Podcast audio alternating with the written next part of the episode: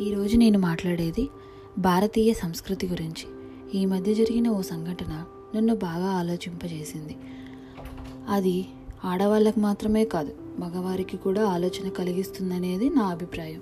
అది ఏంటంటే కేరళలోని కొత్తగా పెళ్ళైన ఓ జంట తమ ఆనందాన్ని ఫోటో రూపంలో చిత్రీకరించారు. అందులో ఇద్దరూ ఒకే చెద్దరు కప్పుకొని ఫోటోలు తీయించుకున్నారు. క్షమించండి నేను మాట్లాడిన దాంట్లో ఏమైనా తప్పుంటే మన్నించండి.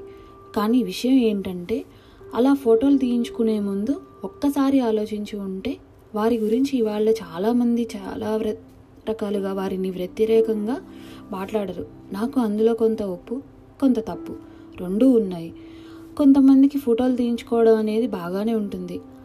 అది వారి సందర్భాన్ని బట్టి ఆ క్షణాన్ని బట్టి ఉంటుంది. అలాగే ఫోటోలు తీయించుకోవడం అనేది చాలా మామూలు విషయం. మన ఆనందాలని అందులో బంధించుకుంటాము. బాధారకమైన సన్నివేశాలని మనము బంధించుకుంటాము. ఈ మధ్య కాలంలో అది కాస్త ఎక్కువైందనేది నా ఉద్దేశం.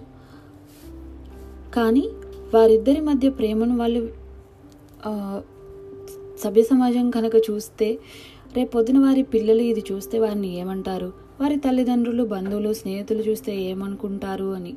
అలాగే అసలు వాళ్ళిద్దరు బట్టలు వేసుకున్నారా లేదా? కెమెరా ముందు ఎలా ఫోటోలు తీయించుకున్నారు అని చెప్పి చాలామంది చాలా రకాలుగా వారిని ప్రశ్నలు అడిగారు. నాకు ఒప్పు అనిపించింది ఏంటి అంటే వారిద్దరి మధ్య వారి ప్రేమను వ్యక్తీకరించారు అని.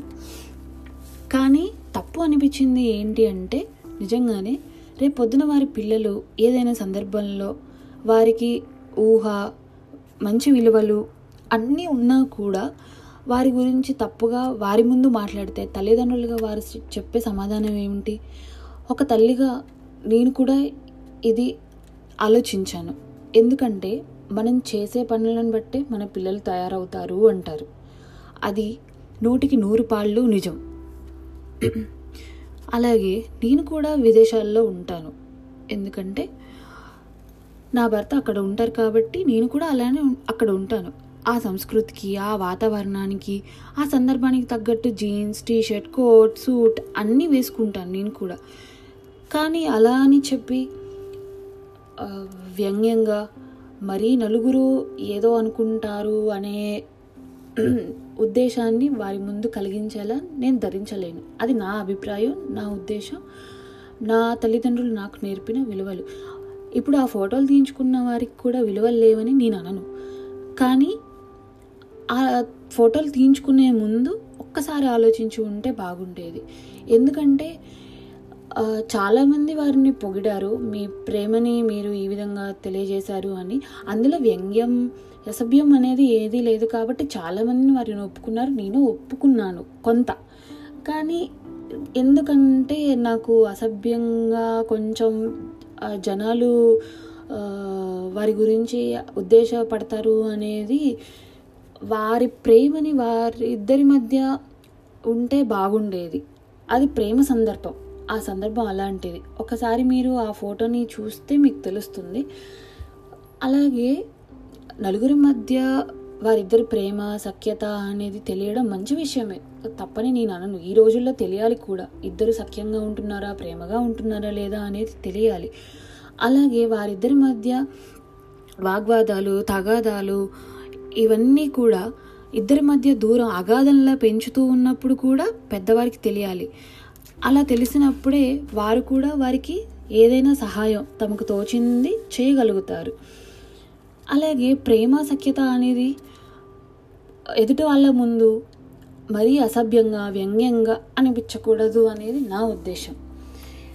అలాగే విలువలకి సంప్రదాయాలకి సంస్కృతికి వీటన్నిటికీ పట్టం కట్టే భారతదేశంలో ఈ మధ్య కాలంలో ఆడవారి మీద పసిపిల్లల నుంచి పండు ముసలి వాళ్ళ వరకు ఎన్నో రకాల అత్యాచారాలు దాడులు వేధింపులు ఇవన్నీ జరుగుతున్నాయి.